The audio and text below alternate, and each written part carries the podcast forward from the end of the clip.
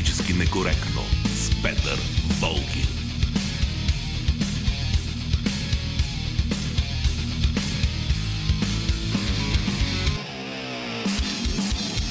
Здравейте в Политически некоректно. Най-напред да ви представя екипа, в който има една много приятна изненада. Георги Бангиев е звукорежисьор и Велина Георгиева следи за вашите мнения и за градуса на напрежението в социалните мрежи, а редактор е Силвия Великова, която, освен в неделя, ето сега ще може да си общувате и с нея в съботния ден, което разбира се е повод за радост. Аз съм Петър Волгин. Днес ще говорим за отиващия си 45-ти парламент. Какво се случи в този парламент? Можем ли да се радваме на това, което стана или напротив, трябва да съжаляваме. Но преди това, разбира се, ще си говорим с нашия събеседник. Политически некоректно. Слави Трифонов, лидер на партията Има такъв народ, е гост на политически некоректно днес. Здравейте, господин Трифонов. Здравейте. Първо искам да ви благодаря за това, че откликнахте на поканата на Националното радио и на политически некоректно за това интервю. Оценявам наистина. И започваме с а, този въпрос, който много вълнува, според мен, и анализатори, и граждани – защо вашата партия е покрита с такава таинственост? Имам предвид, че не давате интервюта, предпочитате да общувате във Фейсбук. Това някакво негативно отношение към традиционните медии или е? Таинственост ми звучи се едно става дума за нещо свързано с литература, картини, сюрреализъм.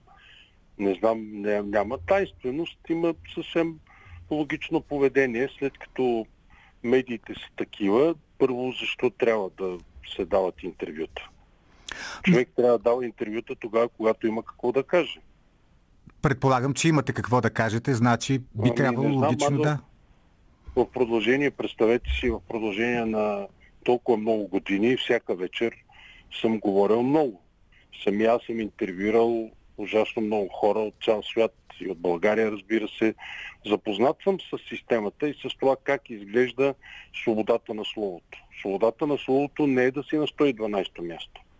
Свободата на словото е наистина да усещаш свободата да, да правиш това, което ти повелява морала, логиката, интелекта. Свободата е да си свободен. В България огромната част от медиите не са свободни.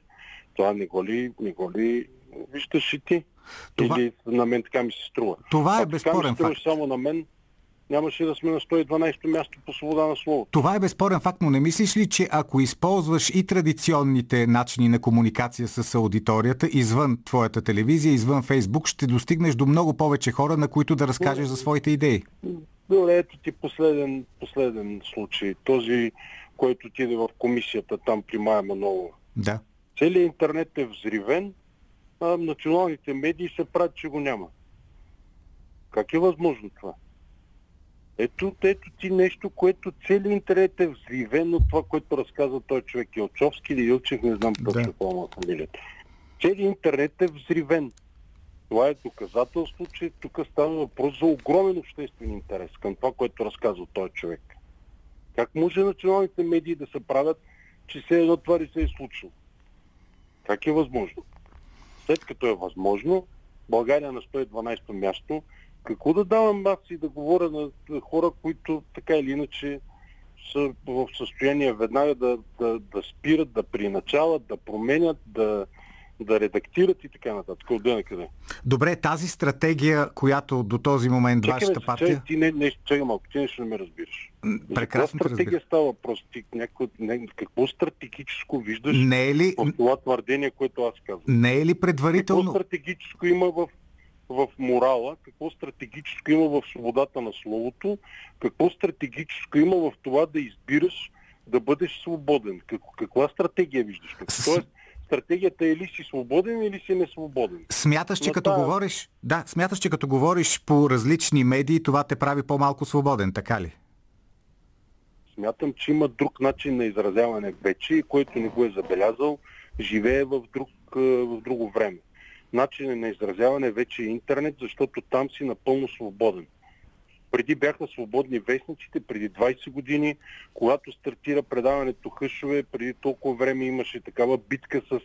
Имаше една единствена телевизия, тя национална, това беше българска национална телевизия, но вестниците бяха свободни. Аз имам аз имам. Аз съм присъствал на, не знам, 40 и не знам си колко първи страници на вестниците, тогава основните 24 часа и труд. Сега тази свобода е в интернет. Вестниците са собственост, националните телевизии са собственост. Защо трябва да присъствам на нещо, което е подчинено на определени там хора или кръгове или откъде да знам защо, от къде? Мога ли да направя извода? Това, да. е, това е избор, бе, Петре. Това е Разбирам е те. Това е избор. Разбирам те. А мога ли да направя извода, че и в предстоящата предизборна кампания по този начин ще действаш и ти и твоите колеги, както до сега, основно интернет? Ти, приятелю, може да направиш къв че щеш избор. И къв че щеш извод. Реалността може би понякога да се разминава с твоите изводи или с това, което избираш, за това ще видиш какво ще се случи. След като избора е в мен, и в моите колеги да се държа по начин, който отговаря на представите ми за свободен човек, резултатът ще бъде такъв, повече от ясен. Добре, ако спечели има такъв народ изборите, каквато предполагаме вашата цел и съставите правителство, вие ли, господин Трифонов, ще бъдете новия министр-председател на България? Какво е това условно наклонение ако? Аз как мога да отговоря в такъв случай на ако? Сега аз мога да ти кажа, нали, като един друг бивш монарх и, и премьер на България, като му дойде времето, но как мога да ти отговоря и директно искаш да ти кажа? Обсу... Със сигурност сте обсъждали този вариант и сигурно имате отговор на този въпрос. Ами не мога да отговарям по този начин с ако. Когато, тогава. По-добре е така да изглежда. Добре. Не ако, а когато се случи, тогава тогава го задавам. Волгин, приятелю Петри, ще разбереш. Тогава го задавам така, когато спечелиш изборите, ти ли ще не, бъдеш министър-председател? Не, не, няма въобще преди да говоря по този начин. Просто опитам да се изразявам точно. Няма предвид, когато че съм сигурен в нещо подобно. Виж сега, аз не съм тръгнал да се занимавам с този политически проект, защото съм имал невероятното желание да стана политик. Аз съм тръгнал да правя това, защото цялата политическа система отказа да признае 3 милиона и половина българи, които са гласували на законен референдум, отказа да признае тяхното мнение, решение. За това. Защото единственият законен начин да, да разберат, че не може така и да, да се защитава интереса на, на суверена, който в нашата конституция това е българския народ, единственият законен път беше да се създаде политически проект. А, аз просто вървях по това да има логичен, законен път. Аз не съм имал намерение да взимам власт, да ставам депутат или да правя каквото и да било свързано с политическата система. Просто искам това нещо, което е логично, морално и законно да бъде наложено. Независимо от желанието на някаква политическа класа, която е решила, че а, превзела а, публичното пространство и законовото пространство в България и не позволява това да се случи. Няма да стане по техния начин, затова предприех този политически ход заедно с моите колеги. Трябваше да реша. И аз реших да го има и не можеш да отречеш, че вследствие на този политически ход сега ситуацията и като свобода, на медиите и като отношение към политическа система е малко по-различна. Със сигурност ситуацията, да, със сигурност ситуацията е много различна, обаче искам конкретно да те попитам. Според теб, кои са днес основните проблеми на България, тези с които бъдещите управляващи, дали ще сте вие или който и да било друг, трябва да се заеме? Трябва да бъде изтрито това, което направи ГЕРБ. Как? Трябва да бъде, трябва да бъде изчегъртано. Ми със всеки законови средства това, което направи ГЕРБ е, виждаш, това е това е немислимо, не, не, не немислимо, невъобразимо, недопустимо. Това трябва да бъде изчегъртано, за да има съвсем свободно отношение в бизнес, в, а, в администрация, в а, взаимоотношения между в България и Европа, в, а, в а, медиите. Трябва да има свободно, нормално отношение в една европейска държава. Това, което разказа този Илчевски, това звучи ли на една нормална европейска държава? Това звучи на една, на една не знам, държава от третия свят. Дали, как е възможно това? Дали обаче има, има капацитета тези неща да бъдат преодолени? Тоест, вие с други политически партии трябва да направите съответните промени в законодателството, те да бъдат има, прияти? Има, има, има нещо, което не разбираш. Кое? Има логичен път. Независимо кога това нещо ще случи. Независимо, защото това не е нормалният логичен път, това, което се случваше по времето на управлението на ГЕРБ. Това нещо ще се махне. Дали се махне утре, дали се махне след една година, защото това е логичният, нормален, естествен, законов път на една нормална държава за... членка на Европейския съюз. За да се махне обаче, за да се махне, казвам, че за да се махне това нещо, да стане това изчегъртване на гер под властта, трябва да дойдат други хора на власт. Предполагам, че в твоята представа трябва да дойде има такъв народ. И аз за това те питам, има такъв народ, с кои други партии би управлявал заедно, с кои други партии би направил коалиция? В зависимост от това, което реши суверена на следващите избори, които ще бъдат скоро, доколкото слушам президента, да, на 11 месец, юли. Тогава, да. Да, еми тогава ще стане ясно след 11 юли. За суверена решава. Е, той, той суверена... Кои? Да, суверена едва ли ще реши много по-различно, отколкото сега. Тоест тези партии, които знаеш? сега ги гледаме, плюс-минус, плюс-минус една-две най-много ще бъде разликата. От, от, от къде знаеш? Оракул, екстрасенс ли си? Запознати си с това, което случва в съзнанието на милиони български граждани или това ли? Предполагам просто. Еми, значи, когато твоите предположения станат реалност, тогава и ще стане ясно. Виж ме, не искам да бягам, Петре, не искам да бягам от никакви Ма малко а, така изглежда. Въпроси. Ами не знам как, защото аз, приятелю, съм човек, който не искам да се изразявам като намерение или като нещо, което има ако, като нещо, което би могло, като нещо би било евентуално. Нещата, които са под мой контрол, мога да ти кажа уверено какво ще направя нещата, които не са под мой контрол, мога да ти кажа, когато съм в състояние да придобия достатъчно информация, достатъчно яснота по определен казус и по определен проблем, ще ти кажа какво бих направил. В тази ситуация тия неща, които ми задаваш, ми казваш, ако стане това, ти какво ще направиш? И ако стане, като стане, ще видим какво ще направим. Но отношението към различните партии е под твой контрол, към различните политически сили. Знаеш е, ли... Как е под мой? Под мой контрол ли са тия партии, за които... Не, става дума отношението към тях. Отнош... И, и, примерно, ето сега искам да те попитам конкретно, защото винаги ми е било странно твоето отношение към БСП. Ти ги определяш като част от статуквото, хора с които вие никога не бихте направили коалиции, а пък БСП, нека не забравяме, 4 години беше в абсолютна опозиция на ГЕРБ в парламента и силно критично настроена към ГЕРБ. Защо тогава ти някак си приравняваш двете партии? Ти от БСП ли си? Не, прави ми впечатление твоето отношение. Ами ако на мен ми прави пък впечатление, че твоето отношение е доста с симпат, симпатия към БСП. Защото бяха критични към ГЕРБ. БСП е била най-слабата беззъба опозиция, която съществува от 30 години от новата българска Ама история. нямаше друга в парламента. Само те бяха. А, бе, ми това е решил, така е решил суверена. Да, Сега е решил да има и други. Да, но след като БСП бяха... Е част, БСП е част от цялото това статукво, решенията, които предприе по времето на този референдум, бяха събрани с останалите политически партии от статукото. Доказателство е, когато оня ден БСП заедно с ГЕРБ и с ДПС решиха да бойкотират парламента, защото така им отърва. Това е най-ясното доказателство. Това беше в деня, в който има такъв народ, остави мандата, т.е. върна мандата. Тогава БСП заедно с ГЕРБ и ДПС решиха да провалят съде, парламентарното заседание.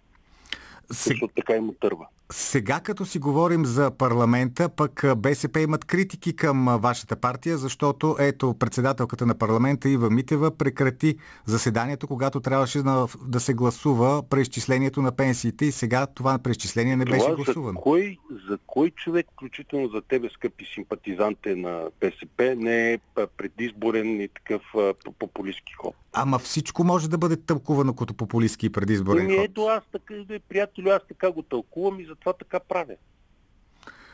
Тоест, Нали? продъл... Корнелия Нинова тълкува това, че си е подала оставката, след това като това, че ще си вземе обратно оставката и ще си продължи. Корнелия Нинова тълкува, че той е провал, който изживя БСП а, на тези избори, както и на предишните избори. Нея лично не я касае. Касае хора около нея, които те си подават оставките, но самата Корнелия Нинова няма да си подава оставка. Самата Корнелия Нинова, ще цитирам Андрей Райчев, превърна БСП от една голяма и сложна партия в една малка и проста партия. Добре, това е, разбира се, твоята Бе, не знам позиция. дали е добре, това е моето мнение. Именно, именно, това е твоето мнение. Сме свободни, аз ти, аз ти давам интервю, защото ти си свободен човек. Благодаря за което. Ти каза, че можеш да говориш основно за нещата, които са под твой контрол и за това искам да Не, те не, попитам. сега така звучи под моите нещата, Добре. които мога да нося отговорност. Точно така. Айде така да се изразя. Точно Защото така. сега под мой контрол малко звучи... Нали, Добре, малко началнически, добре. Ами да, не под мой контрол, нещата, за които мога да нося отговорност. Ето, за това сега в тази връзка е свързан следващия ми въпрос и той мисля, че е много важен за всички хора, които слушат и които имат намерение да гласуват, за да могат по-добре да се ориентират в това какво точно партия има такъв народ. Значи, по-скоро дясна или по-скоро лява? По-скоро либерална или по-скоро консервативна? По-скоро с акцент върху наднационалните институции или с акцент върху националната държава? Тези координати са важни, за да могат хората да разберат за кого гласуват. Не тези координати според тебе са важни, за да могат хората да разберат за да гласуват. Ама те искат да Ти не знаят. си последен, последна инстанция, която казва това е така или иначе. В България най-десните взеха ле- леви решения в последните 30 години, най-левите взеха десни решения. Имаше го това, Това да. ляво-дясно отдавна се е размило. Съвременният свят е съвсем различен според мен и това, което се случва в целия свят е доказателство за това, че ляво-дясно вече няма толкова голямо значение. Така е според мен. Ако трябва да определим какво е поведението на, на тази политическа формация, която аз имам честа да присъствам в нея, да го наречем практично. Добре, а сега ще ти задам още Добре, ми, по-конкретни чакай, въпроси. Извиняй, Да. извиняй. Така минаваш все едно. Добре, не е ляво, не е дясно, не е център. Тези понятия за мен са увехтели и са в нафталина. За мен поведението е практично. Добре, ето сега ти се дам конкретен въпрос. обаче Да. не казвам като интереси на самата а, политическа а, партия, а в интересите на български, на суверена. Практично в интересите на суверена. Това така мога да ти го определя. Е, ти казваш, че понятията са овехтели. Според мен не е съвсем така, защото ето следващия въпрос, който ще ти го задам, е общо взето определя ляво или дясно. За или против плоския данък. А, за плоския данък. Тоест, това не е лява позиция в никой случай. Това е по-скоро дясна Ами да, позиция. тогава ако трябва така да го разглеждаме, аз съм десен. Ако от тая гледна точка трябва да го разглеждаме, аз съм десен. Както и От в... тая гледна точка. Но от другата, за която говорихме преди малко, с други наименования или квалификации, аз съм практичен това, което е в интерес на българския гражданин. Тук всяка една партия има различна представа за интересите на българския гражданин. Едни Еми, казват, това е интересуват едно, друго, друго. Точно така. Но- Това е хубавото на демокрация. А по въпроса за либерално и консервативно, също такъв много важен въпрос е за или против Истанбулската конвенция. Виж сега, тук се наместват един куп, ако говорим за това, което касае моралният казус, свързан с сексуалността и така нататък, българският народ ясно се е изразил по този въпрос. То, Така че- Конституционният съд се изрази също така ясно. Ами, значи, ето виждаш колко е просто. Конституционният съд, като се е изразил, тази държава трябва да си спазва законите и правилата, които създават нейните институции. Така че е повече от ясно. Тоест по-скоро консервативна е, има такъв народ. По-скоро на традиционните ценности, отколкото на това, което се нарича мултър, мултикултурализъм, джендър идеология и така нататък.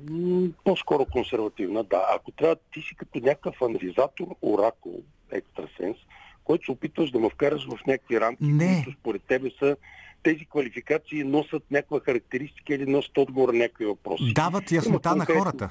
Дават яснота на Еми, хората. Добре, има конкретни, конкретни въпроси. Ето, питаш ме, и аз ти казвам, ти можеш да го наричаш всякакво, но ако трябва това да е консервативно и по-скоро дясно по този начин, да, в конкретния случай, касаещ това, за което ме питаш, плоския данък и Истанбулската конвенция, да. По-скоро консервативно дясно. Добре, ето това беше наистина едно важно уточнение. Между другото, имаше страшно много въпроси към теб на нашата страница във Facebook Политически некоректно. Аз се опитвам така да синтезирам всичко и между... много хора се вълнуваха от а, международни... позициите по международните въпроси на има такъв народ. Сигурно е нормално, защото знаеш в какво напрегнато време живеем. Най-малкото това противопоставяне между колективния Запад и Русия. България, според теб, как трябва да се държи в тази конкретна ситуация, в... на фона на това противопоставяне? Аз мисля, че с това трябва да се занимават професионалисти. Аз правя всичко възможно, за да има достатъчно добри експерти, които да направят необходимото и, и важното за това в България да има най-после хора, които знаят какво правят, а не избрани политически фигури, които действат според политическите интереси на своя лидер или на своята партия. Интересите трябва да бъдат, трябва да бъдат защитани интересите на суверена по този начин. Тоест, трябва да има експерти в това отношение. Аз мисля, че България има хора, които имат достатъчно добри а, качества, за да могат да взимат такива решения. Но въпросът е твоята лична позиция каква е? Моята лична позиция да. е в какво отношение? Конкретно. При, в, това, в това противопоставяне, което в момента съществува, колективен Запад, Русия, в тези постоянни обвинения Ма не е ли и контраобвинения. Приятелю? Не е ли толкова просто? Кажи Аз го. Съм, ще го обясна така. Кажи Аз го, съм да. израснал в град Плевен. Плевен е град на българо-руската дружба. Той е освободен, там са загинали. Само в мъртвата долина хиляди хиляди руски, финландски, румънски и други войници, за да защитават интересите на един поробен народ. Аз съм емоционално обвързан с това. Само, че в момента, това е исторически погледнато, в момента България, приятелю, е член на Европейски съюз и на НАТО. Не може да си член на две организации. Не може. Поне в този случай. Трябва да бъдеш коректен партньор и коректно да изпълняваш своя ангажимент. Моят, моят, моето разбиране България е член на Европейския съюз и това, което е част и правилно за Европейския съюз е добре и за България. Това, което е добро за нашия, нашето участие в Атлантическия пакт, в НАТО, е добре и за България. Това е моето разбиране. Разбирам те, но те питам, защото има държави в Европейския съюз и в НАТО, които имат различно поведение. Едно е поведението, да кажем, на Полша, съвсем друго е поведението на една Унгария. Ако едното е много... Добре, честно ми кажи, приличам ли ти на поляк? Не, никак. А на унгарец? Също не ми приличаш на унгарец. Аз като българин даже ти заявих и ти казах следното. Израснал съм в град Плевен. Това е мой роден град, който е брат, а, извинявай, град на братската българо-руска дружба заради това, което се е случило. Това е назад в историята. Ние винаги ще бъдем благодарни и България винаги ще бъде свързана емоционално с Русия заради тази невообразима жертва, която е направила за, за България. Сега ситуацията е различна. Правилен беше хода преди толкова години на българските на българският, на суверена да стане член на Европа и на НАТО и затова ние трябва и е логично да бъдем лоялни партньори, говоря България, на НАТО и на Европейски съюз. Лоялни, най-после да има едно отношение, в което няма два крака, единия стъпил на едно, другия стъпил на друго. Аз не го разбирам така. Дори или ако си това... лоял, лоялен партньор или не си. Дори ако тази лоялност означава да се противопоставим на Русия в някакъв момент. И то при всички положения, приятели, когато си лоялен към е, една кауза или към един човек, е, ще, си, ще се противопоставиш на друг. Добре, искам сега да те върна отново тук на Не, български... малко, защо така, защо така остава недоизказано? Ти разбра ли ме какво ти каза? Какво Каза, че трябва да сме лоялни към нашите Мисля, евроатлантически партньори. Мисля, че ако си последователен, лоялен и принципен, не може да си лоялен, последователен и принципен от понеделник до четвъртък, а от четвъртък до неделя вече да си нещо друго. Или си последователен, лоялен и принципен, или не си. И мисля, че това като поведение е добро за всеки един човек, за всяка една държава и е добро по принцип, защото така ще можеш да общуваш с предсказуеми партньори. Един партньор, който е предсказуем, предсказуем, ще можеш да му имаш доверие, защото знаеш какво ще направи. В другия случай той е непредсказуем партньор. Той А иска ако видиш- непредсказуеми партньори. А ако ви си член на една организация и видиш, че тази организация бърка, не прави правилна политика, не може ли, нямаш ли право ти да кажеш, чакайте, спрете, нека да обмислим това, нека да не действаме прибързано. Тоест, можеш Добре, ли да имаш свое малко- мнение? малко по-различен съм в отношението си към това как трябва да изглежда Европейския съюз и как трябва да изглежда подобно поведение. Трябва да е принципно и трябва да е нещо като една държава, защото това съчетание между различни държави, в което всяка има право да си решава, малко става като с ваксините и така в крайна сметка резултата не е добър. Според мен трябва да има това, което ти казах преди малко. Така мисля, в взаимоотношенията си до тук съм спазвал тези принципи и смятам, че така е правилно. Да си принципен, да си лоялен, да си последователен и това нещо да е така. А не да е така за известно време, другото време да е по-различно. Някои го наричат дипломатичност, а за мен си е чиста форма на лъжа. Добре, а, понеже вашата партия се... Не питаш ме, аз го казвам аз това.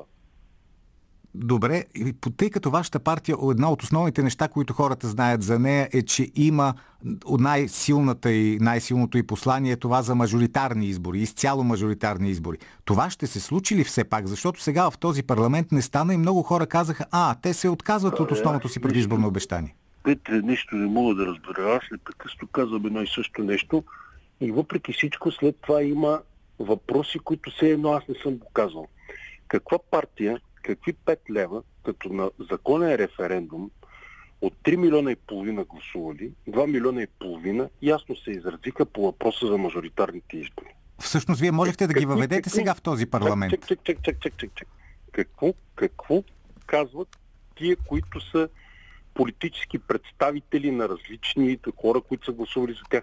Нали са се изразили 2 милиона и половина души и ясно са го казали това нещо? Ама за да стане за факт, да парламента трябва да го приеме.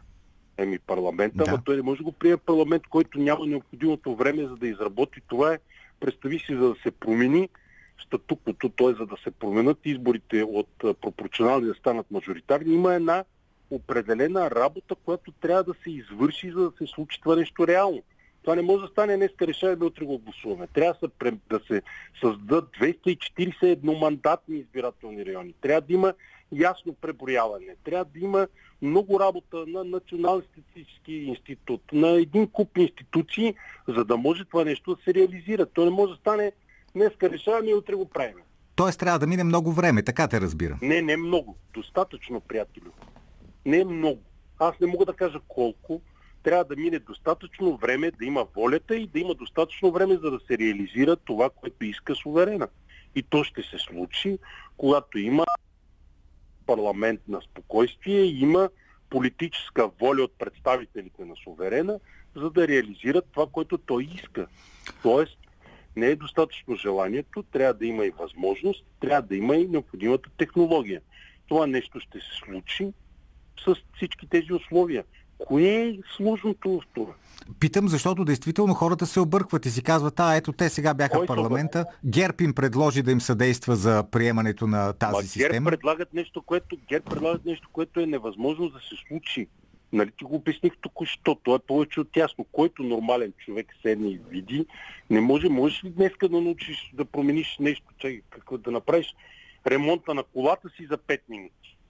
Нали? Трябва да имаш необходимото време, условия и възможности за да се случи. Не може да ремонтираш колата си за 5 минути. Важното е... Защото някой е решил... Важното е, че обещаваш, че ще се случи. Никога нищо през живота си не съм обещавал. Единственото, което съм правил е, когато нещо може да се случи и аз съм поемал отговорност за него, е то да се случи. Ти не виждаш ли какво направихме в името на това, за да се случи това с, с мажоритарния вод? Аз можех спокойно да се откажа. И да, да. кажа, еми хубаво, има хора, които гласуват, но пък ето не протестират, ние ходих на протести. Какво ли не, какво ли не.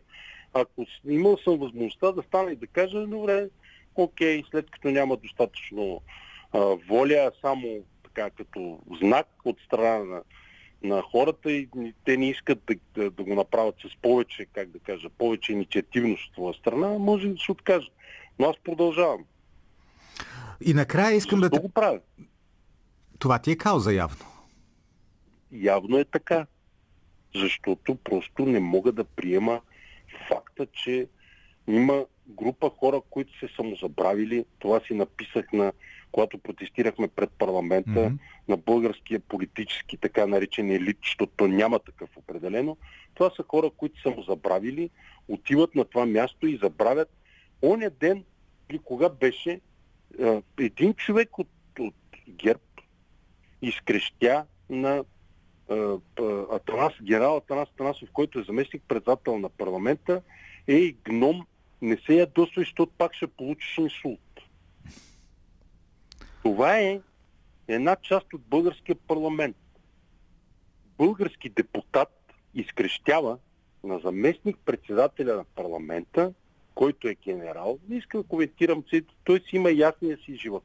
Ей, гном, не се ядосвай, защото пак ще получиш инсулт. Е, няма как да приемем такова поведение за нормално. Мога и да ти кажа кой го изкрещя. Кой беше? Тя го лъчо по прякор мозъка. Mm-hmm. Това така изглежда българския парламентарен живот. На кой му харесва това? В парламента трябва да има хора, които да представляват света на нацията, да бъдат уважавани, да се държат достойно, да бъдат принципни. За едни, Кой не иска това? За едни други избори искам да те попитам. Президентските ще има ли има такъв народ свой кандидат за президентските избори? Ами, те са ми, да ти кажа, малко далече. Ама ето сега в края на годината, сега ще дойде. Еми, като дойде, като дойде, ще се случи. Сега, да ти кажа, има толкова по-важни неща, но много неща, които в момента се случват и които са от огромно значение. А, времето е наситено с събития и трябва да се взимат а, правилните, адекватните, отговорните и моралните решения някакси това ми се струва далече и сега не, не мога да ти отговоря. Ако, ако може, ще да ти кажа.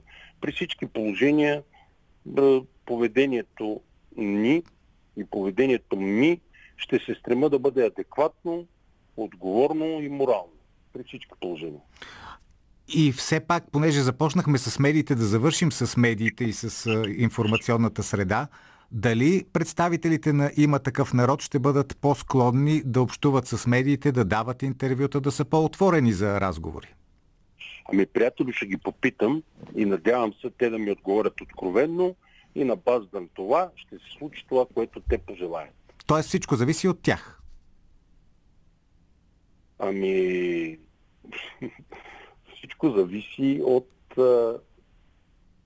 Абе, добре да не ти ли се е случвало, че е, всъщност да дам пример за любовта. Любовта не е да се гледате в очите, а да гледате в една посока. Mm-hmm. Аз имам щастието да общувам с хора, а, които гледаме в една посока. Аз не взимам самостоятелни такива решения, а търся съвети, мнения и всичко, което е нормално. Не знам, мисля, че хората, с които се събирам, и съм се забрал от толкова години, са достойни, почтени, интелигентни хора, които могат спокойно да се изразяват, да изразяват мнението си и да казват кое е правилно и неправилно според тях. И аз се съобразявам с тяхното мнение. Тоест, те, сигурност го казвам. Те са свободни да изразяват своето мнение, без да търсят твоето позволение. Ами приеми го така. Един човек, който е достатъчно умен, събира около себе си силни и кадърни хора, а не хора, които го слушат и правят, което той казва. Така винаги ще достигне до крах. Историята го показва. Не трябва да събираш около себе си хора, които просто те слушат безропотно. Трябва да събираш силни хора с качества. Дано да има повече такива хора навсякъде, не само в твоята партия. Благодаря ти много за този разговор. Благодаря от името на слушателите, на всички от тези, които ни писаха. Всичко добро!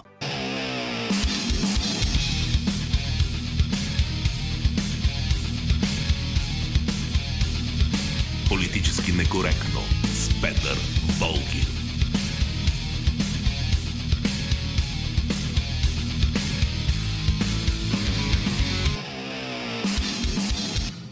Както и с Георги Бангиев, Ивелина Георгиева и Силвия Великова. Продължаваме след малко да разговаряме с вас, да ви припомня нашите телефони 0889 202 207, 02963 1565, 0293 36743. Говорим си за 45-я парламент, най-краткия парламент в новата българска история.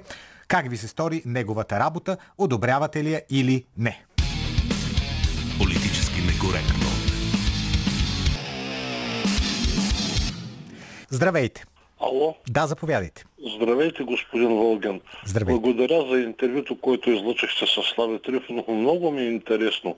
Ако след 11 юли бъде пак същата, нали, същото положение в парламента, пак ли ще се отива на нови избори? Тоест, господин Волган, демокрацията в България беше погребана на времето с устраняването на Петър Берон като лидер на Съюза на демократичните сили. От близо 30 години България се управлява от економически групировки. Е, въпросът тук не е да махнем едната економическа групировка, а да, да, да сложим друга. Тоест няма отговорни хора. България е в ръцете на мафията, на организираната престъпност. Вие си спомните, разстрелен министър-председател, няма виновник. Убит заместник министър на, на просветата от Ивайлоград, който беше Ламбо Кючуков, няма виновни. Да не говорим само в Плодив има 20 знакови убийства, извършени А, по цялата страна има знакови убийства. Кажете ми, моля ви, какво мислите за парламента, който си отива? Как ви се стори? Този парламент, освен с реваншизъм и с да бързо прети закони, с нищо друго няма да се запомни господин Волген.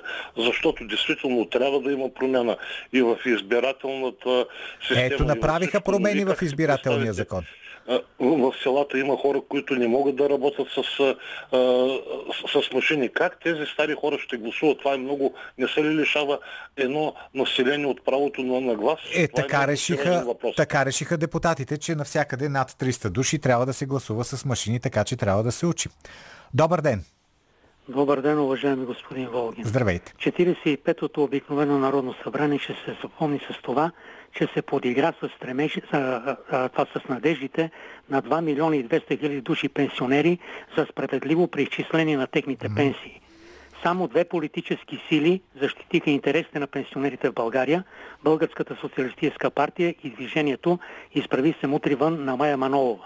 Така че пенсионерите много добре да си направят извода, защото интерес е клад и феса, както се казва в една поговорка, да. за кой ще гласуват на бъдещите избори. Тъй като този въпрос за преизчисляването на пенсиите не е разглеждан 11 години вече. 11 години ние получаваме пенсии, които са под това, което сме дали на държавата и което следва да получаваме. А нещо друго направи ли ви впечатление в работата на този парламент? Направи ми впечатление некомпетентността в професионализма на тези депутати, които се изказваха. Имаше много хора, които се явяваха на трибуната и искаха да им се обясняват правни понятия. И за това аз го казах и в едно друго предаване. Образователен ценз, професионален ценз – и възраст съответно на хора натрупали житейски професионален опит. Никакви спортисти и артисти в Народното събрание. Е, това е дискриминация сега, не може. Не е дискриминация. Там се решават проблеми, които са свързани с управлението на процесите, обществените процеси във всички сектори на обществения живот. Спортистите, знаете какъв, какъв това, и артистите какъв е техния интелект. Преди е, има много, умни, има много умни спортисти и артисти. Аз съм си говорил с тях, така че не бива да обобщаваме в никой случай. Благодаря ви. Добър ден! Добър ден. Заповядайте. А, господин Болгин, да. а, искам да кажа на Слави Трифонов. Чувствам се подведена, че съм гласувала и съм цялото ми смърт. А защо? Защо се чувствате така? Защото а, вие вашето радио, аз ви благодаря, те ми обясниха какво значи мажоритарна система, гласувахме против. А, за електронното гласуване съм против, с тези машини да. Но за един електронни подведи. Той той подведе. И няма да забравя как по вашето радио ми каза да съжалявам, че не съм запомнила името. По-добре е да ни гласувате, отколкото да гласувате както и да е. Ние избрахме двата против едното да и то за то след където съжаляваме. И затова бих искала да кажа на Слави Трифонов. Направете този референдум, господине. Да видим колко хора ще ви подкрепят, защото хората вече са грамотни, а голяма част от тези, които са ви подкрепили, вече не са в България. Ами сега ще видим, да. Същия референдум, с същите въпроси и да си дадете ясна сметка колко хора са искали да гласуват. Е, обидена съм. Обидена съм, защото съм част от тези, които му споменава той. Еми, сега вярно е, че хората си променят мнението с течение на годините. Нормално е той, а, когато примерно гласуваш за една партия на едни избори, пък на следващите избори гласуваш за друга партия, пак, пак се връщаш към предишната. Не виждам нищо страшно в това. Благодаря ви. Добър ден. Здравейте, господин Волгин. Здравейте. Да, действително хората се променят, но това, което става в Народно събрание, не се е променило нито на сантиметър. А, това искам да поговорим. Това Народно събрание как ви се стори в сравнение с, примерно, предишното, преди него? Абсолютно същото, с малки разлики. Защото вътре са хора, които са виновни от 30 години за състоянието на държавата, които не направиха абсолютно нищо. И аз искам да задам един задочен въпрос на Слави. Предполагам, че той слуша предаването. Какъв референдум определи членството на България в НАТО и в Европейския съюз? Е, нямаше. Кой го проведе и кога го проведоха? Защото за мен това членство е нелегитимно. Той говори за неговия референдум. Действително те се подиграха с неговия референдум, но той има основна вина заедно с неговите хора, че стана така, защото пътя беше, когато трябваше да се прави негови референдум, да се свика едно велико народно събрание, да се промени Конституцията избирателната система, не избирателен кодекс. Ето това е трагичното в този парламент, който мина, че те се успокояват, че са променили избирателния кодекс. Това не е избирателна система. Е... Преди малко чух по новините за мъртвите животни, които фигурират в списъците за които се получават милиони левове. Това е същата история като мъртвите души в списъците, господин Волгин. Е, така е, да. Това, а начинът, това е трагедията. А начинът да се, да се справиме с този проблем е много прост, нарича се активна регистрация. Всички хора, които искат да гласуват на изборите, преди това трябва да се регистрират лично и така въпросът с мъртвите души се решава, защото мъртвите души ясно е няма как да отидат да се регистрират. Сега имаме обаждане от Skype. Добър ден!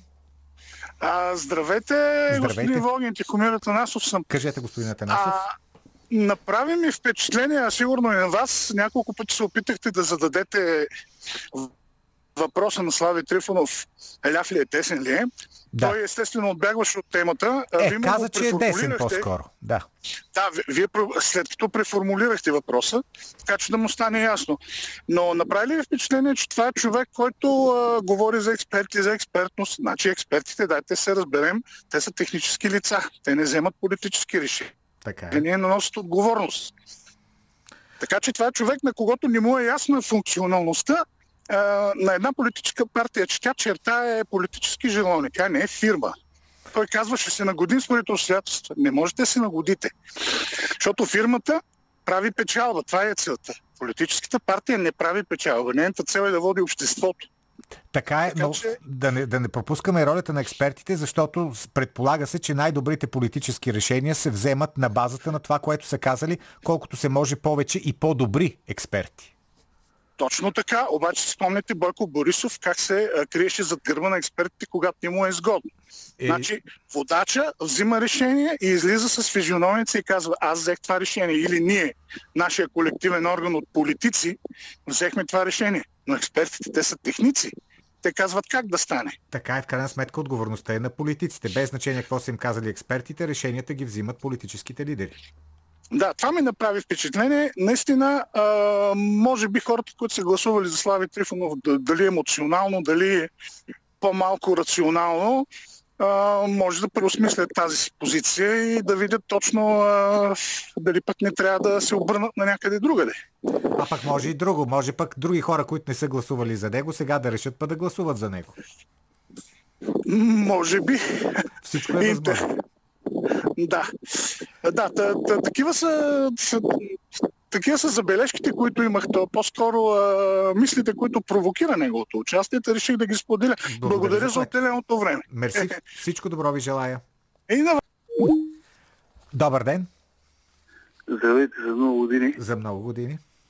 Много хубаво нещо са експертите, само да нямат четал на врата.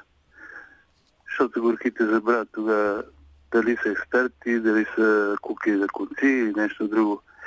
Като дете си спомням, така имаше един, обичаше да натиска жаби с чатал. Мгм. Какъв смисъл става дума? Чатал. Е, да се надяваме, Така че натискат, днешните експерти не са натискат, като жаби. Така ги мачкат и каквото излезне от тях. Ето това е. А я ми кажете за Народното страна. събрание. За това Народно събрание, което беше много кратко, наистина. Какво мислите?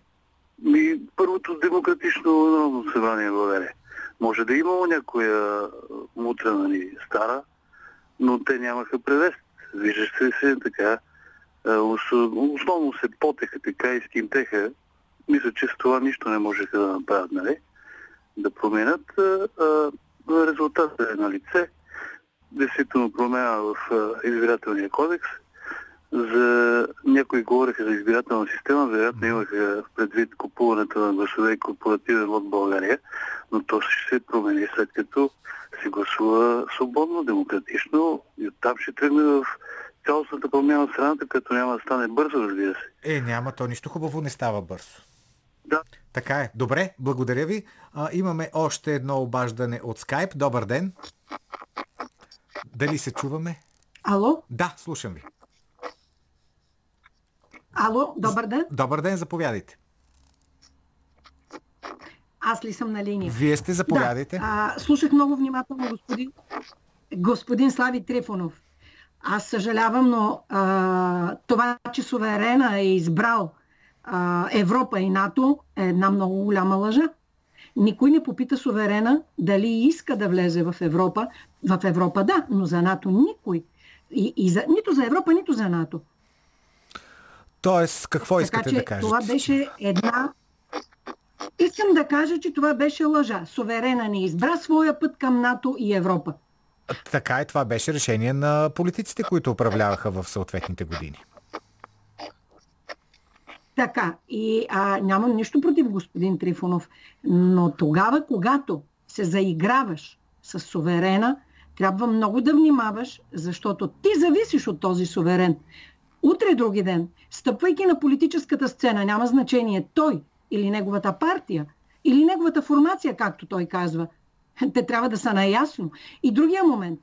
А, всичките тези а, личности, които той а, всъщност е тяхната формация, избраха за председател на Народното събрание, сега в момента за председател на ЦИК и така нататък. Да, това са съпруги и това са имена, свързани с хора, които са пряко свързани с политически партии, които в момента са в статуквото. Е, Или поне дърпат Специално само да кажем, че госпожа Митева, която беше председател на Народното събрание, не е била част от политическото статукво. Ами, оказва се, че не е точно така. Е, не, тя е Оказва се, работила като е експерт в парламента, да, но никога не е била политик. Никога не е заемала политически да, позиции. юридически, точно така. Да, съгласна съм, но все пак това юридическо лице е изгатвяло и е консултирало за, за, за закони, за неща, които, които са прокарвани от ГЕРБ, от ДПС.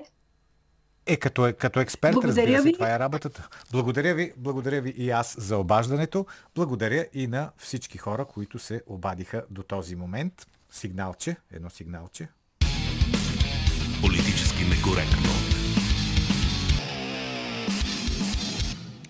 Сега отиваме към голямата политика, към тази политика, която се намесва във всичко, включително и в ваксините, защото знаете, че всичко, което става покрай Pfizer, AstraZeneca, Спутник, носи силен политически привкус. Ето дори и в нашия парламент, сега този с изключително краткия живот, също имаше сблъсъци по темата за или против Спутник. Е, в, едно, в един момент парламента реши едно, после друго, правителството пак трето.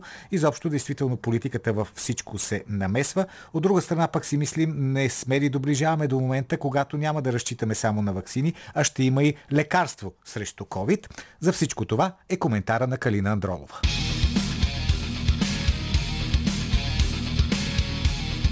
По. Изпълнителният директор на Pfizer обяви, че в края на тази година може да има перорално лекарство срещу COVID, протеазен инхибитор, който потиска ензима, от който вирусът се нуждае, за да се репликира в човешките клетки. Изглежда ли вероятно светът да се здобие относително бързо, освен с вакцини и с лекарство, питам председателя на Българското научно дружество по фармация, професор Георги Момеков. Тук може би пак някой ще каже, че бързо се случват нещата. Историята случай е по-различна. Касае се за молекула, която е преседяла известно време на рафтовете, защото Pfizer са имали доста сериозна програма, провокирана от SARS в първия вариант, който, първия щам, който знаем, че беше 2003-2004 година в Далечния изток. Така че те са работили по програма на широкоспектърни антикороновирусни лекарства. SARS-CoV-1 и SARS-CoV-2 са доста сходни. Геном им е така доста сходен и всъщност ензима, който блокират при двата вируса е почти идентичен. Така че стъпвайки на основата на тази молекула, те са разработили препарат, който може да се приема през устата и да блокира ензим, който ще кръстим протеаза. Вирусите синтезират белтъците си под формата на гигантски прекурсори, които обаче са нефункциониращи трябва буквално като с самурайски меч да ги нарежеме на отделните функционални ензими или неструктурни протеини, така че това е молекула, която можем да кажем, че действа изключително селективно именно върху този а, причинител. Бразилският регулатор отхвърли руската вакцина Спутник Ви заради това, че векторът аденовирус е способен да се репликира. От агенцията твърдят, че не са заличени ключовите гени, които позволяват репликацията, което е стандартна процедура. Бразилските експерти считат, че това вероятно се е случило поради производствен проблем, наречен рекомбинация, при който модифицираният аденовирус е възвърнал гените си, необходими за репликация, докато се отглежда в инженерни човешки клетки в лаборатория. Характерно за Спутник Ви е, че се използват два различни аденовируса в двете дози. Отдавна е известно, че в много редки случаи аденовирусът може да придобие ключовия ген за репликация от инженерните човешки клетки, които са проектирани да имат този ген, но не би трябвало да може да се репликира след като се отдели от човешките клетки и се опакова в крайния продукт ваксината. През официалният акаунт в Туитър, свързан с ваксината, руснаците направиха съобщение, че ще заведат дело за клевета. От изследователски институт Гамалея добавят, че в нито една от партидите ваксини Спутник Ви не са открити аденовируси, компетентни за репликация и заявяват, че се минава през 4-степенен процес на пречистване. Бразилският регулатор не е тествал директно ваксината, а се позовава на данните, предоставени от самия институт Гамалея. Производителите на ваксини по използват тестове, за да проверяват дали се възпроизвеждат аденовируси в техните продукти. Бразилският регулатор казва, че въпреки, че стандартът в световен мащаб е нулев толеранс към наличието на репликиращ се аденовирус във ваксината, Институтът Гамалея установява приемлива граница от 5000 репликиращи се вирусни частици на доза ваксина. В руските документи за контрол на качеството, показани от бразилците, се посочва, че тестваните партиди имат по-малко от 100 частици на доза, способни за репликация. Професор Момеков не е склонен да търси в позицията на бразилския регулатор политически причини. Когато регулаторът те пита нещо, най-безумното е в Твитър да почнеш да го обвиняваш, че той те тормози по политически причини. За мен един отговорен производител на въпроса на регулатора трябва да отговори с доказателства, регулатора е базирал своите заключения въз основа на литературата, която му е предоставил руския производител и те там задават едни основателни въпроси. Сега разбира се, важно е колко е този способен да репликира вирус. Всичко се върти около така наречените откриваеми минимуми, защото всеки метод за детекция на нещо, независимо дали мериме вещество или мериме в случая какво количество от вирусите има този потенциал, тези методи имат ограничения но а, бразилците съвсем с а, право заключават, че докато за повечето хора това, че има репликиращ аденовирусен вектор не е кой знае колко, страшно, но вероятно а, слушателите са наясно колко хора живеят с ХИВ или с дори вече с развит спин в Бразилия. При хора с им не съвсем работеща имунна система може да бъде катастрофално инжектирането на способен за репликация вирус. Гамале е безкрайно сериозен институт. Ваксината вероятно е с изключителни качества. Проблема е когато правиш клинично проучване с вакцина, която в този момент е произвеждана само за да се направи клинично проучване. Това означава, че имаш биореактори стотина литри. Когато обаче трябва да захранваш пазар от милиони дози, ти ще трябва да направиш така наречения scale up или да разшириш производството, което означава, че трябва да излезеш от института Гамалея и да почнеш да развиваш производствени мощности. Този тип проблем се оказа съществен дори за големите гиганти. Всички забелязаха, че има логистични проблеми с вакцините. Американците бяха заплашили, че ще спрат износа на Pfizer, ако има проблем с логистиката за САЩ. Големите нации се грижат първо за собствената си популация, а тук има нещо друго, което е странно. Това не означава, че вакцината не е качествена. Аз съм далеч от тази мисъл. Бяха публикувани данни от фаза 3. Въпросът е дали няма проблем с контрола на качеството, защото подобни проблеми забелязаха и словаците. Най-лесният начин да разберем, че не е търговска война е производителя да отговори точка по точка на всички забележки на бразилската агенция. Забележките на бразилската агенция изобщо не са ненаучни. Бразилците се оплакват, че при посещението си в Русия през април са били допуснати само в 3 от общо 8 производствени обекта, както и че не са имали възможност да посетят Центъра за контрол на качеството в Гамалея. Бразилският регулатор показва и видео от онлайн среща през март между служители на агенцията и представители на Гамалея. Във видеото бразилците питат представителите на Гамалея защо не са променили производствените си методи, след като са открили репликиращия се вирус, а от Гамалея отговарят, че са наясно с риска, но че промяната на процеса ще отнеме твърде много време. Експертите на бразилския регулатор уточняват още, че в документацията на AstraZeneca и Johnson Johnson, другите векторни вакцини, не откриват доказателства за вируси, компетентни за репликация. Трябва да се каже все пак, че някои учени се съмняват дали бразилският регулатор тълкува правилно информацията, предоставена от производителите на Спутник Ви и дали пък медиите не са приели твърде лесно твърденията, че вакцината е проблемна. Руската вакцина е одобрена вече в над 60 държави, но все още няма зелена светлина нито от Световната здравна организация, нито от Европейската агенция по лекарствата. Калина Андролова. Политически некоректно. И сега към една историческа, но и изключително съвременна тема, най-малкото защото винаги предизвиква много дискусии, а понякога и ожесточени спорове.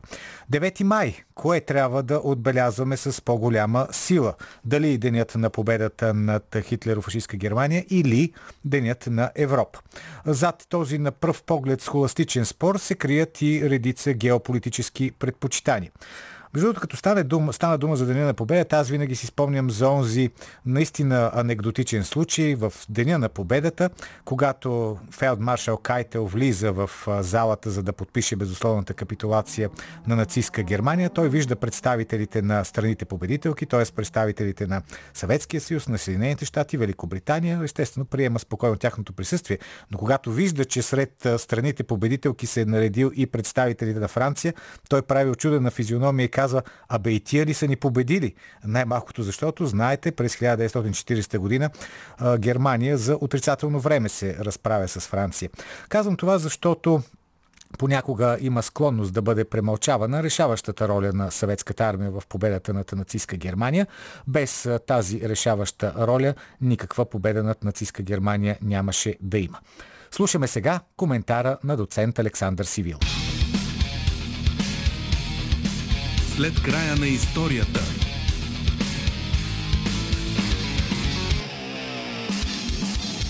На 9 май Европа отбелязва своето единство с Деня на Европа. На 9 май по червения площад в Москва ще мине цветът на руската армия в парад, с който се отбелязва победата над фашизма и нацизма. В България ние като новопокръстени европейци се мъчим ускорено да забравим мястото на СССР във Втората световна война. Политическият ни елит яростно се старае да измести споменаването на 9 май като ден на победата. Влушаването на отношенията между Русия и Европейския съюз прави тази избирателна памет още по-силна. В източна Европа и страните, които са били част от бившата сфера на влияние на Москва, реакцията е най-силна, защото трябва да демонстрират ясно принадлежността си към новите ценности. За съжаление, цялото това противопоставяне се отразява силно на обществото и създава нови граници на разделение, а у нас се оформят традиционните фили и фоби. 9 май може да бъде обединяваща дата, но за пореден път виждаме превръщането на подобни символи в оръжие на модерната агитационна война. В този случай размиването при отбелязване на датата започва още през 1945 година. Основната причина е свързана с времето на капитулацията на Третия райх. В последния етап на войната германските войски масово се предават на британските и американските части, докато на източния фронт съпротивата продължава да е ожесточена. Логично и членовете на оцелялото нацистско правителство търсят своето спасение на Запад. Така в късните часове на 8 май 1945 г. се стига до подписването на капитулацията на Райха, но заради часовата разлика в Москва вече е 9 май. За СССР денят на победата става 9 май, а за западните съюзници 8. Отбелязването на края на войната в Европа започва да се разделя през 50-те години, когато вече избоява новият конфликт на междублоковото противопоставяне.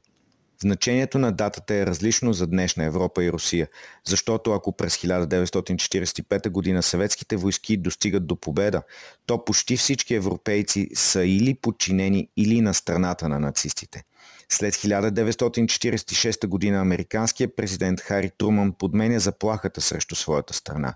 Хитлер е подменен с Сталин, а нацизма с комунизма. Разделянето на Европа започва отвън, като постепенно се подлага на съмнение и историческия факт. Денят на победата е ключов за Съветския съюз и днешна Русия. Това е дата, която обединява всички народи от съветското пространство в общата им жертва в борбата с нацизма. Съвсем логично днес Русия възприема събитията от 1945 като основа за своята национална идея. В почита към победата над нацизма се обединява цялото постсъветско пространство, а същевременно се утвърждава и значението на СССР за спасяването на западната цивилизация от самата нея.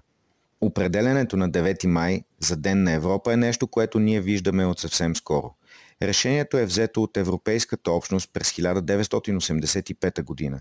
С него се отбелязва декларацията на Шуман от 1950, с която се поставя обединение на френската и западно-германската стоманени индустрии. Впоследствие това решение ще стане основа за създаване на Европейската економическа общност, но не и на Европейския съюз. Ден на Европа се отбелязва и от Съвета на Европа, но на 5 май – Далеч по-логично изглежда Европейския съюз да отбележи реалното си създаване с влизане в сила на Маастрихския договор на 1 ноември 1993, защото тогава се образува ЕС такъв какъвто е днес. За съжаление виждаме точно обратната реакция. Вместо да се търси обединението, с историята се поставят нови граници. Ако нямаше Ден на Европа, какво щеше да отбелязва на 9 май канцлер Ангела Меркел? Как би трябвало да реагира най-силната държава в Европейския съюз на деня, в който всички останали отбелязват победата на Третия райх? Далеч по-удобно е да се забрави за края на Втората световна война, да се измести историческия спомен и да се подмени една неудобна дата. Денят, който отбелязва края на конфликта в Европа, би могъл да бъде празник на мира. Отбелязването на 9 май може да бъде истинска дата на обединение на целия континент, но в този случай неизменно трябва да присъства и Русия, а сега това е крайно неудобно. Още повече, когато всички в Европа слушаме и следваме какво ни казва големия брат отвъд океана. Доцент Александър Сивилов. Политически некоректно. Днешното политически некоректно завършва, така както завърши и своята работа. 45-тият парламент, най-краткият парламент в новата българска история. Да кажа и аз само с две думи моето мнение. Разбира се, това беше парламент много шумен, много бурен, много хаотичен, много скандалджийски за моменти, но пък аз си мисля, че така би трябвало да изглежда един истински парламент. Тоест, това е демокрацията. Когато имаш различни мнения, дори да са много крайни, които да влизат в спор, където да има конфликт, където да има сблъсъци, разбира се, словесни, а не парламента да бъде просто едно безмозъчно продължение на изпълнителната власт, както в България се случваше. Между другото, не само при управлението на ГЕРБ, и при други еднолични управления се е случвало това нещо. Парламента просто безмозъчно гласува това, което което му е посочил един или друг министър-председател или едно или друго мнозинство. Така че от тази гледна точка, този продължил по-малко от месец парламент, 45-ти парламент, беше много по-близък до истинския дух на парламентаризма, до това как трябва да изглежда едно народно събрание. Да видим как ще изглежда следващото. Съвсем скоро ще разберем дали то ще повтори това, което беше сега или напротив ще има разлики. Лично според мен ще има разлики и то големи. Така че очакваме в, оставаме в това очакване. И така вървим към края на политически некоректно. Георги Бангиев, Ивелина Георгиева, Силвия Великова, която ще слушате и утре в 12.20 часа с Томислав Дончев, който в момента изпълнява ролята на министър-председател, защото премиера Бойко Борисов, премиера в оставка Бойко Борисов е освен в оставка и в отпуска. Мисля, че не е в болничен. Така че утре също ще бъде едно много интересно предаване.